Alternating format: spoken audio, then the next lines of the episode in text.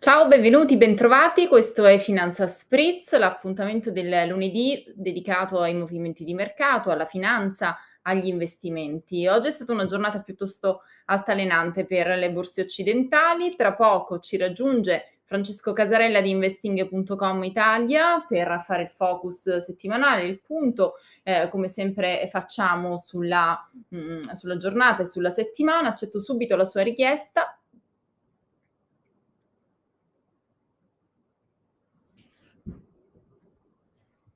Eccolo. Ciao a tutti, buonasera, ciao Stefania e ciao a tutti. Ciao, ciao Francesco, stasera abbiamo anche un ospite perché parliamo di ehm, fondi pensione, previdenza complementare, approfondiamo questo tema mentre discutiamo anche eh, dei mercati e della, di, di tutti i movimenti di oggi e della settimana. Come dicevo, ho accettato la sua richiesta.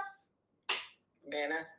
Così lo accogliamo subito e lo presentiamo con il solito rullo di tamburi. Eccolo, buonasera Andrea Rocco, CEO di Ecomatica Formazione e Consulenza. Buonasera, ciao. Buonasera Stefania, grazie per l'invito. Ciao Francesco, buonasera a tutti. Grazie a te per, per, la disponibilità perché così ci illumini sui fondi pensioni e fondi di eh, fondi di previdenza complementare perché ci servono in questo momento storico eh, abbastanza complesso per, per, i giovani che vedono molto, molto lontana la propria, la propria pensione. Quindi eh, ci dai una mano per capirne di più per i giovani, ma anche per i meno giovani. Ecco, non, diciamo è aperto a tutti, è una cosa eh, integrativa che, che funziona comunque. E partiamo però, come di consueto, dall'analisi della, della settimana che abbiamo visto. Oggi è stata intanto una giornata, Francesco, abbastanza eh, altalenante con rialzi e ribassi perché vi, siamo in un clima di incertezza, i negoziati ancora eh, al lavoro, nuove fan- sanzioni potrebbero arrivare alla Russia, eh, poi c'è anche il nodo eh, legato all'energia, il nodo energetico su tutte le questioni aperte. Però la settimana precedente si è chiusa in positivo tutto sommato per tutte le piazze dell'azionario. Assolutamente, guarda, io tra l'altro ero a Napoli venerdì proprio ad Investing e una cosa che, che ho fatto, casomai ce ne fosse bisogno di ricordarlo, ho ricordato un po' le performance dei mercati in tempi di guerra che contrariamente a quanto si pensa sono state performance molto positive e non parlo del conflitto russo-ucraina, parlo di prima guerra mondiale, seconda guerra mondiale. Quindi, come ho già detto, ormai penso da, da due mesi, poi da quando insomma il 24 febbraio c'è stata l'invasione russa, però in generale, quando succedono momenti come questi e i mercati correggono, questo mm-hmm. è il mhm. momento migliore per comprare per tutta una serie di motivi. Quindi adesso non voglio poi entrare troppo nel tecnico perché voglio anche eh, lasciare più spazio questa sera ad Andrea, però eh, ancora una volta, caso mai ce ne fosse stato bisogno, è l'ennesima riprova matematica, probabilistica, statistica che chi ha comprato nei ribassi ha fatto bene.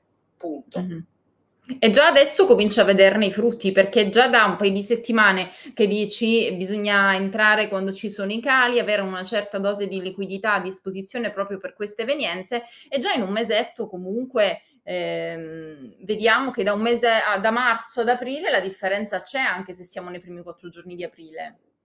Guarda, anche qui è molto semplice. Se noi prendiamo qualunque indice azionario, pensiamo agli indici americani, pensiamo anche allo stesso DAX, pensiamo a rublo. Se noi vediamo i movimenti che hanno fatto dallo scoppio della guerra ad oggi, praticamente quasi tutte le asset class hanno fatto quella specie di movimento OV che abbiamo visto anche nel Covid e sì. praticamente un po' dappertutto le quotazioni sono tornate ai livelli pre-guerra. Quindi ripeto, l'ennesima occasione persa per chi non l'ha fatto, perché oddio adesso crolla il mm-hmm. mondo, ma ripeto, se ho una strategia mi interessa relativamente poco, e l'ennesima opportunità colta invece da chi ancora una volta ha fatto il contrario di quello che si sente in giro e, e, e ancora una volta ha guadagnato e comprato. Allora, poi torniamo sull'analisi, sull'analisi di azionario obbligazionario perché sono arrivate molte, molte domande eh, di risposta alla storia che avevo messo questa mattina. Eh, vado da Andrea per il discorso, il, il tema centrale di oggi che è quello della previdenza complementare. Come funziona? Cosa sono i fondi pensione in termini semplici?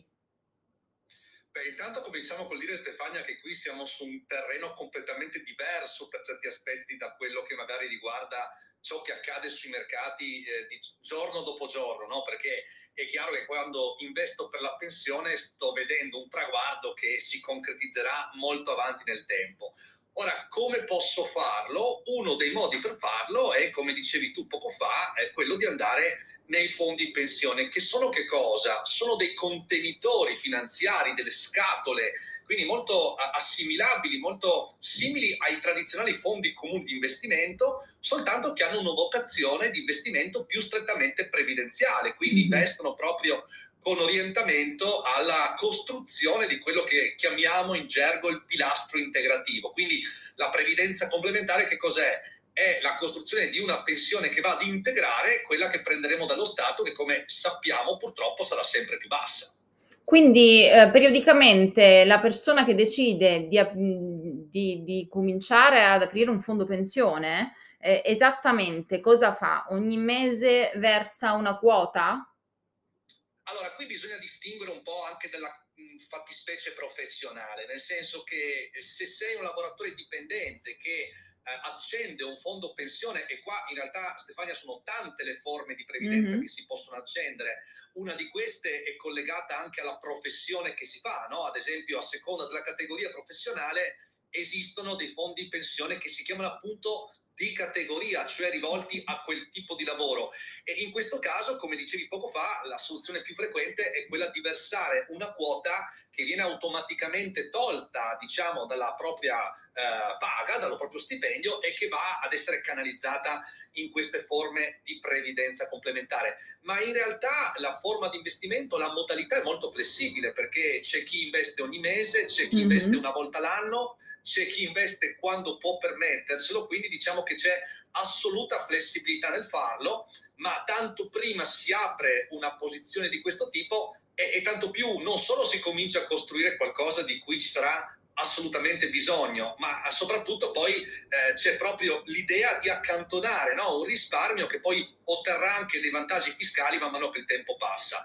Eh, credo, se mi permetti, che sia certo. importantissimo però fare un passo indietro, no? perché eh, è vero, è fondamentale trovare lo strumento giusto, quello efficiente, quello che ottimizza gli investimenti, ma prima è ancora più importante capire che di questi strumenti c'è assoluto bisogno. In Italia siamo molto indietro rispetto ad altri paesi europei per quanto riguarda la sottoscrizione di questi prodotti, perché in Italia siamo anche un po' abituati a, a percepire la pensione come qualcosa che c'è sempre stato. Chiunque no, vede il proprio genitore, magari si ricorda dei propri nonni che sono andati in pensione magari molto prima dell'età alla quale andremo noi e, e, tanti si ricordano anche dei genitori che prendevano o prendono tuttora una pensione di tutto rispetto, perché fatto 100 quello che avevano di stipendio, eh, di pensione prendono magari 70, 80 e invece in futuro non sarà così, è bene ribadirlo, perché sia per i lavoratori dipendenti che soprattutto per gli autonomi, e quindi qua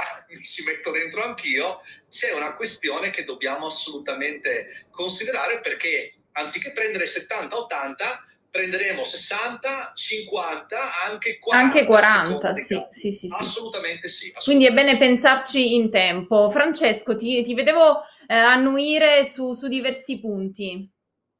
Eh, beh, ma io perché poi ci siamo un po' dentro tutti, no? Questo fenomeno, anche perché poi Andrea correggimi se sbaglio sui numeri, però il, il, nostro sistema pensionistico in maniera molto semplice ha un meccanismo che si chiama ripartizione, no? quindi molto semplicemente quelli che lavorano con i contributi, tu pensi che quei contributi servono a te, in verità tu stai pagando a, chi, a quelli che già sono in pensione, quindi è un esatto. equilibrio molto delicato. In tutto questo dov'è il problema che poi avrà come risultato quello che ha detto Andrea e da lì il mio motivo di annuire? Il problema è che oggi, se oggi ad esempio per una persona che è in pensione ci sono un e mezzo, due giovani che possono con i loro contributi mantenere questa persona qui, complice l'invecchiamento della popolazione, complice tutte le problematiche che abbiamo a livello occupazionale, eccetera, cosa succederà? Succederà che più passa il tempo e meno persone che lavorano ci saranno in grado di mantenere questi pensionati. Allora la domanda è, se a un certo punto avremo un pensionato e magari avremo un giovane che lavora, forse anche meno, allora di cosa facciamo? Sì, ecco il timore che questo sistema poi eh, non sia più sostenibile a lungo andare, anche perché facevi l'esempio di due persone che lavorano oggi per pagare la superpensione di una persona, domani con l'abbassamento degli stipendi che vediamo essere fisiologico in questo momento storico, con l'inflazione andiamo ad aggravare la, la, la situazione eh, in cui ci troviamo. Uh, Andrea, che tipi, uh, quali sono principali, eh, le principali caratteristiche di un fondo pensione? Si divide in quanti tipi? Dicevi che ce ne sono tanti, ma quelli più usati oggi, quali sono? Ma allora diciamo che eh, sono sostanzialmente di tre tipi. Eh, un tipo è quello, come dicevo prima, collegato alla categoria professionale e quindi il metalmeccanico ha il suo fondo di categoria, il commesso ne ha un altro, chi lavora nel settore chimico ne ha un altro e via discorrendo. Questo è un tipo di fondo pensione. Poi ci sono tutti quei fondi pensione che sono invece collocati, venduti dalle banche e, e, questi si chiamano fondi pensione aperti e si chiamano aperti proprio perché sono accessibili a tutti. Quindi a prescindere dalla situazione professionale, una persona eh, mm. di un'età o di un'altra, di un'occupazione o di un'altra può eh, sicuramente accedere. Infine c'è un terzo soggetto che ha modo di collocare strumenti previdenziali, sono le compagnie assicurative che vendono i cosiddetti piani individuali eh, pensionistici, quindi prodotti diversi che tuttavia hanno regole molto simili, perché poi senza entrare nel tecnico la legge che li regolamenta è, è la stessa sostanzialmente, quindi prodotti diversi che hanno chiaramente eh, caratteristiche in parte diverse e sai, sceglierli non è mai semplice perché poi gli elementi da considerare sono molti. Io credo sia sempre importante il supporto di un professionista al proprio fianco, perché da un lato le persone devono alzare un po' le proprie competenze finanziarie, questo è indispensabile, ma dall'altro serve anche il confronto con uno specialista che aiuti in questa, in questa, in questa direzione. Se mi consenti Stefania, veramente sì. una cosa velocissima, perché quello che diceva Francesco è, è assolutamente pertinente e enfatizzo in modo particolare il tema demografico, perché noi viviamo in un paese che da un punto di vista demografico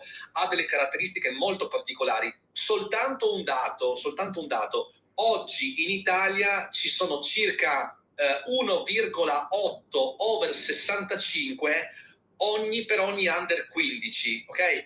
Nel 2050 l'Istat nelle previsioni demografiche, e faccio notare, qui c'è un esperto di analisi finanziaria, ma le previsioni demografiche sono molto eh, meno eh, difficili, diciamo che sono più difficili da smentire rispetto mm-hmm. a quelle finanziarie ed economiche. Nel 2050 ci aspettiamo di vivere in un paese che avrà quasi 3 over 65 ogni under 15 e quindi andiamo in un contesto veramente molto delicato e per quello che diceva Francesco, per il meccanismo tecnico della ripartizione, quando fa acqua questo sistema? Quando evidentemente le risorse che raccogli da chi lavora eh, sono insufficienti per pagare chi, chi non lavora e, questo chiaramente va a porre proprio un problema prospettico di, di pensione che in realtà c'è già. Vi faccio vedere subito delle domande perché eh, ci chiedevano, mh, mm, allora abbiamo già un po' risposto alle cause della lenta diffusione dei fondi pensione in Italia ed è questa qui, questa che vedete in sovraimpressione, ne abbiamo parlato prima perché siamo abituati, come dicevi Andrea, al, mm, al, fatto che i nostri genitori, i nostri nonni hanno avuto una pensione garantita anche al 70%, per cui eh, questa qui è, è, è, proprio un, diciamo, un vizio di forma che, che sta, sta, per diventare quasi un vizio di forma. Eh, c'è questa domanda qui, eh, quale potrebbe essere l'asset allocation di un portafoglio per la pensione in ETF? Qui usciamo un po', Francesco. Beh, qui andiamo su qualcosa di un po' più tecnico, però sì. vorrei dire semplicemente vai, che vai. l'asset allocation, poi ti lascio, ti lascio vai, Francesco, ma diciamo che l'asset allocation di un portafoglio per la pensione ETF vuol dire costruire per la pensione qualcosa con uno strumento che non è necessariamente dedicato a questo, cioè il fondo pensione è lo strumento adibito esattamente a questa funzione. Non vuol dire che non si possa fare anche con altri strumenti come gli ETF. Il punto però, la risposta in realtà è molto semplice perché non esiste l'asset allocation unica, ideale. Asset allocation per chi magari è un po' meno nel, nel mondo finanziario, no? vuol dire l'allocazione, la sistemazione dei risparmi nelle diverse attività, quindi azioni, obbligazioni per semplificare. Non esiste una sola asset allocation, dipende mm-hmm. chiaramente dalla propria personale eh, del proprio profilo di rischio-rendimento, dal tempo che mi separa dal traguardo, perché se io oggi ho 30 anni c'è un asset allocation più coerente, se ne ho 50 ce n'è un'altra, se ne ho 60 e sono vicino al pensionamento ce n'è un'altra ancora. Quindi mm, è una domanda alla quale diciamo, la risposta andrebbe articolata e come sempre in ambito di consulenza finanziaria la risposta dovrebbe essere sartoriale, no? personalizzata. Sì, è soggettiva. Assolutamente eh, certo, sì. Assolutamente sì. Francesco, una tua analisi?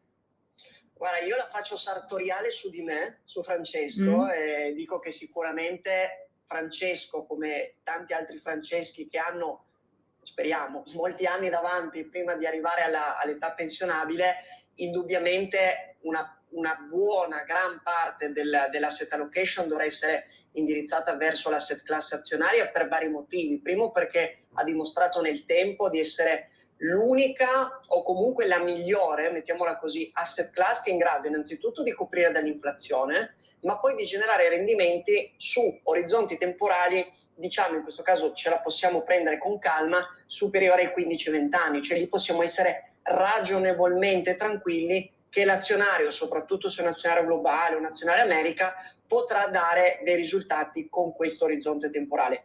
Chiudo dicendo cose magari da non fare e prendo spunto eh, da un'intervista che ho fatto questa, questo pomeriggio, quando tra le varie opzioni si valutava un BTP scadenza 2051. Ecco, probabilmente su queste cose qui dobbiamo fare ancora un po' di lavoro perché, ripeto, ehm, tutte le cose che ha detto anche Andrea sono giuste.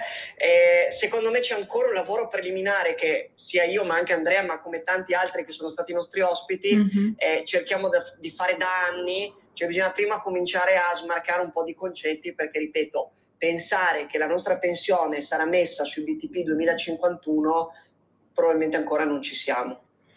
Eh sì, lì hai ragione, dobbiamo ancora uh, rafforzare le conoscenze base della, della, finanza, dell'economia e poi pensare anche ad articolare il tutto. Andrea, questa domanda, è consigliabile spostare il TFR dall'azienda a un fondo privato? Allora, qui la questione è, è abbastanza articolata, però eh, quando prima dicevi e, e chiamavi in causa quali sono i motivi che spesso portano le persone a non fare fondi pensione, spesso c'è anche la convinzione no, che il TFR mantenuto in azienda sia la scelta migliore, quella meno rischiosa, quella più affidabile. Ecco, ci sarebbe da discutere su questo perché in realtà, come diceva eh, Francesco, se uno ha tempo, eh, andando nei fondi pensione e collocandosi, magari posizionandosi sui mercati azionari, può andare incontro a rendimenti assolutamente soddisfacenti. Aggiungo un dato a quello che diceva Francesco, i dati ufficiali fotografati al 31 dicembre 2021 su un orizzonte di 10 anni che è poco, è poco in ottica previdenziale ed è poco per eh, sancire la statistica vittoria dell'azionario sulle altre asset class. Mm-hmm dicono comunque che negli ultimi dieci anni è schiacciante la vittoria dei rendimenti dei fondi pensione azionari rispetto agli altri comparti e rispetto al TFR in azienda, che negli ultimi dieci anni, vado a memoria, ha reso intorno al 2% all'anno, i fondi azionari su questo orizzonte hanno reso intorno al 7%, faccio notare, al netto degli aspetti commissionali che sono già stati depurati. Quindi, insomma, giustamente, come dice Francesco, il posizionamento a seconda del tempo è, è fondamentale.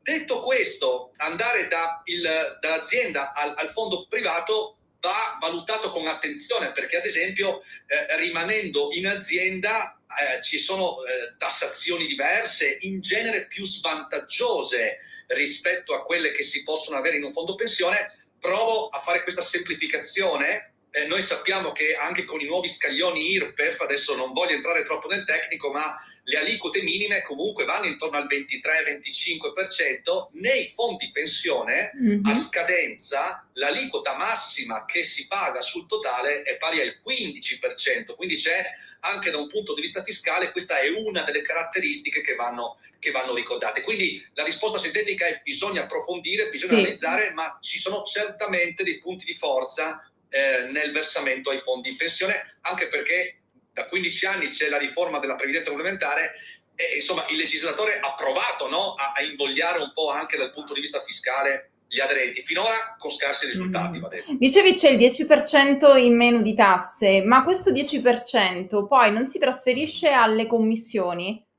Commissione, allora, gestione, qui... anche lì eh, qualcuno può obiettare, sì, forse il TFR è più tassato, però poi devo compensare anche con le commissioni di un fondo Ma Allora, eh, l'aspetto fiscale, io dico sempre che non deve essere il motivo che ti porta ad andare al fondo pensione, il motivo è la consapevolezza che hai bisogno di accantonare e che hai bisogno soprattutto che una parte di questa somma non ti venga data in mano quando te ne vai in pensione, ma venga convertita in mm-hmm. una integrazione alla pensione, perché poi noi il TFR come lo chiamiamo? Lo chiamiamo liquidazione perché ci viene liquidato quando ce ne andiamo, no? e, e, giustamente quella è anche... Trattamento di fine rapporto TFR. Eh, sì, una, è una somma che vogliamo anche spendere per toglierci i nostri vizi mm-hmm. a, a un certo in un certo momento. Ma in realtà la questione commissionale è certamente importante, va valutata. Quando prima dicevo che bisogna analizzare bene tutte le alternative, mi riferivo anche a questo, ma in realtà tralasciando la questione fiscale, come dicevo prima, il corretto posizionamento, ad esempio sui settori azionari con orizzonte temporale lungo, ricompensa ampiamente l'aspetto commissionale. Poi Stefania, come sempre, ci sono eh, fondi pensione nella media, fondi pensione che sono eccellenti, altri che sono mediocri e, e quindi bisogna chiaramente anche qui avere eh, un po' di occhio clinico e un bravo professionista che mi aiuti nella scelta. Anche lì poi c'è una valutazione del rischio, si può ehm, plasmare questo fondo, soprattutto quello persona- personalizzato di cui parlavi, anche in base al rischio eh, in cui si vuole incorrere. Sì, eh, molto spesso eh, molti fondi prevedono anche un, un'opzione che a seconda dell'età ti posiziona su un comparto di rischio diverso, questo per mm-hmm. evitare anche la pigrizia umana, no? quando tu entri e magari hai 35-40 anni, eh, sei eh, posizionato automaticamente nel segmento azionario che è quello che ti darà più valore nel lungo periodo. Man mano che poi ti avvicini alla data di pensionamento, automaticamente ci sono dei profili che ti portano su posizioni un po' più conservative e prudenti. Però, ripeto, questo eh, c'è in alcune soluzioni, in altre meno, ma è assolutamente a discrezione dell'aderente quello di scegliere eh, il posizionamento più, certo. ehm, più, più corretto e più coerente alle proprie esigenze, certo. Francesco, andiamo a questa domanda. Vediamo che gli ETF vanno per la maggiore. Sono tutti incuriositi eh sì, da questo, da, da questo strumento. Come costruisce una pensione? Allora, il primo consiglio è inizia. Cioè proprio il primissimo consiglio, comincia, cioè comincia che sia un accantonamento previdenziale, che sia un PAC. Adesso ovviamente questa sera parliamo di, di previdenza, però il concetto è anche negli investimenti eh, perché di fatto è un investimento, poi con una finalità diversa, ma lo è, è sempre iniziare, cioè il tempo è il fattore fondamentale ed è il fattore che incide di più. Lo è tra l'altro, e qui ripeto, poi dopo sui prodotti chiaramente lascio magari poi ad Andrea la, la parola, però il punto è che anche quello che diceva Andrea prima, no? lui diceva la fiscalità rispetto al TFR che è molto più vantaggiosa perché, come dire, mal che ti vada, ok? Tuo, la tua cifra finale sarà tassata al 15% contro un 23-25% di quella del TFR. Ma io aggiungo e torno al valore del tempo. Più anni sto dentro la mia previdenza e più la mia aliquota finale scenderà. Quindi se io sto dentro un tempo abbastanza ragionevole, poi non voglio entrare nel tecnicismo, ma dovrebbero essere intorno ai 25 anni, diciamo, il beneficio mm-hmm. massimo, in quel caso lì cosa succede? Che dopo, se tu inizi a versare, dopo dieci anni cosa succede? Che da quel 15% che è l'aliquota massima, ogni anno scende la tassazione di uno 0,3.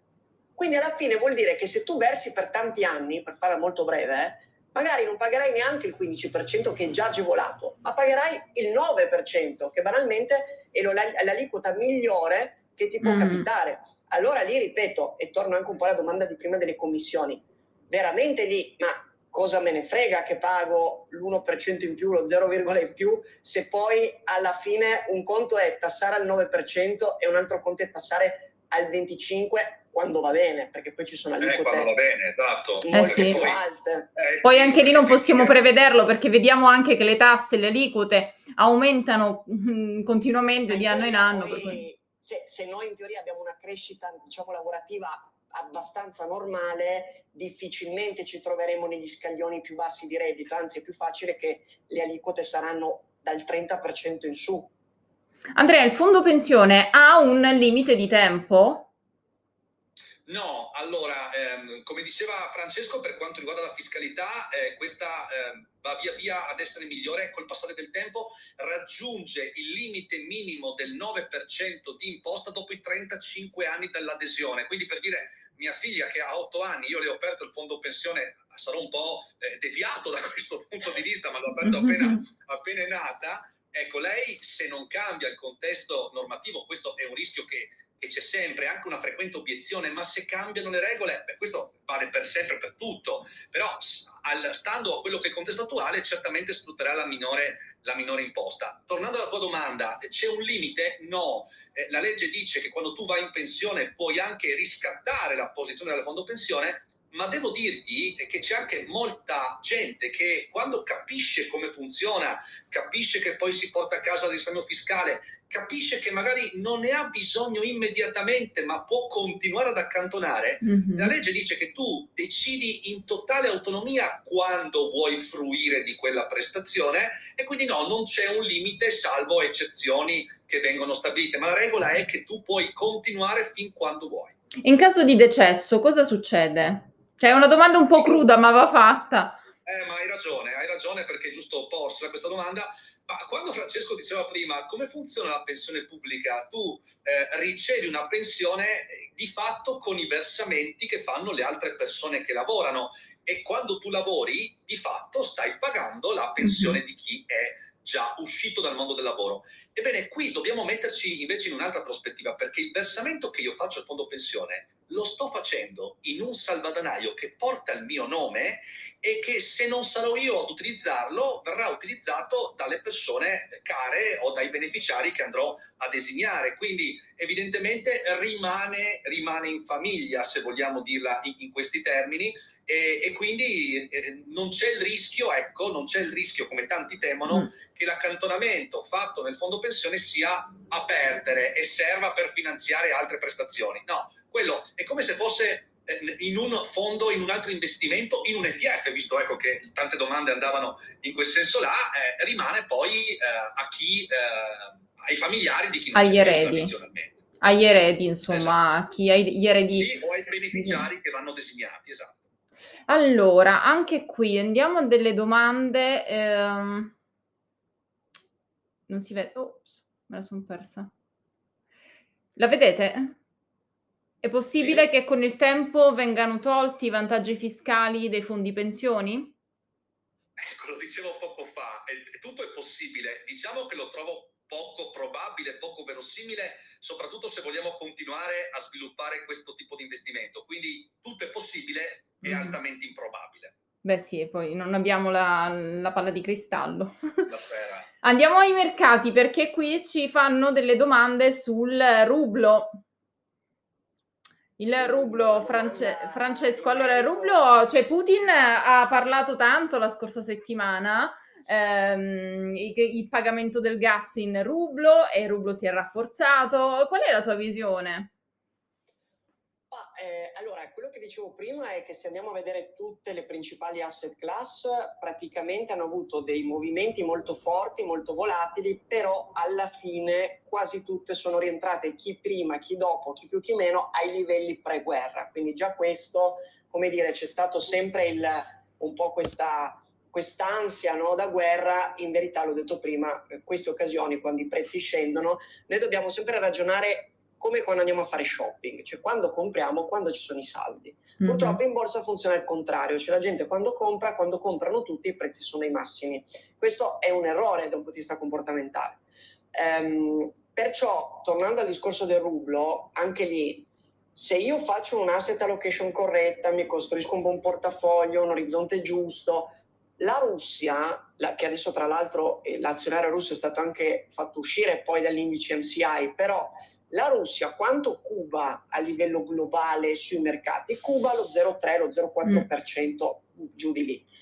Allora, ammesso e non concesso che io prenda esposizione, perché immagino che la domanda era fin- finalizzata a quella situazione lì, se io devo prendere posizione e mi posiziono replicando un po' quello che è il peso della Russia a livello globale, quindi uno 0,40, anche ammesso che il rublo possa avere de- de- degli scossoni, che ripeto, al momento li ha avuti solo all'inizio, perché poi è rientrato per un motivo o per l'altro, sì. perché anche lì non diventiamo matti a cercare le cause, perché ce ne potrebbero essere milioni, però anche lì con una giusta strategia questa strategia è molto più forte di qualunque oscillazione. Quindi, ripeto, secondo me poi resteremo. Turbulenze, per cui diciamo eh, è ormai un po' scontato, bene o male si sta sempre su quei livelli eh, e bisogna appunto, come dice, avere, avere, una propria strategia per trovare il rendimento cer- eh, che, che, si, che si ricerca.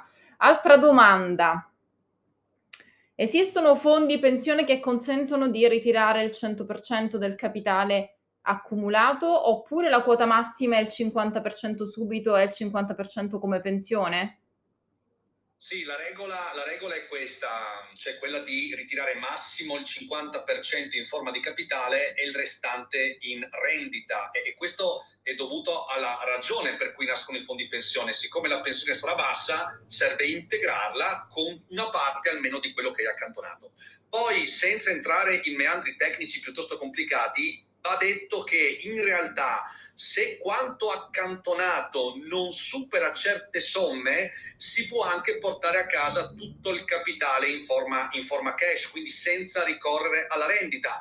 Qual è questa somma? È un calcolo un po' particolare che va fatto, che diciamo oggi si aggira mm. con un controvalore di 75-80 mila euro, poi dipende da diversi fattori però ripeto, qui eh, secondo me chi eh, si affaccia a, a, questo strumento non deve pensare tanto adesso a cosa farò nel momento in cui andrò in pensione, se porterò a casa il capitale, la rendita, poi cambia la nostra vita, cambiano le esigenze e, e potrebbe essere che quello che pensiamo adesso certo. non sia così eh, corrispondente a quello che penseremo fra 20 o 30 anni. La cosa da fare è davvero pensare che questa è una questione che esiste e non dobbiamo trasmettere ansia sulla questione, dobbiamo però capire che se prendiamo una decisione in tempi non sospetti e quando ancora davvero ci sono molti anni davanti nei quali speriamo di poter vivere e lavorare, Ebbene, mm-hmm. questo vale tantissimo e il resto lo fa il tempo, perché al passare del tempo un corretto posizionamento, un po' di disciplina nell'accantonare sempre una somma, quello che si può, quello che si riesce a veicolare per questa funzione, fa tutto quanto il resto. Un'ultima domanda, si può passare da un fondo all'altro?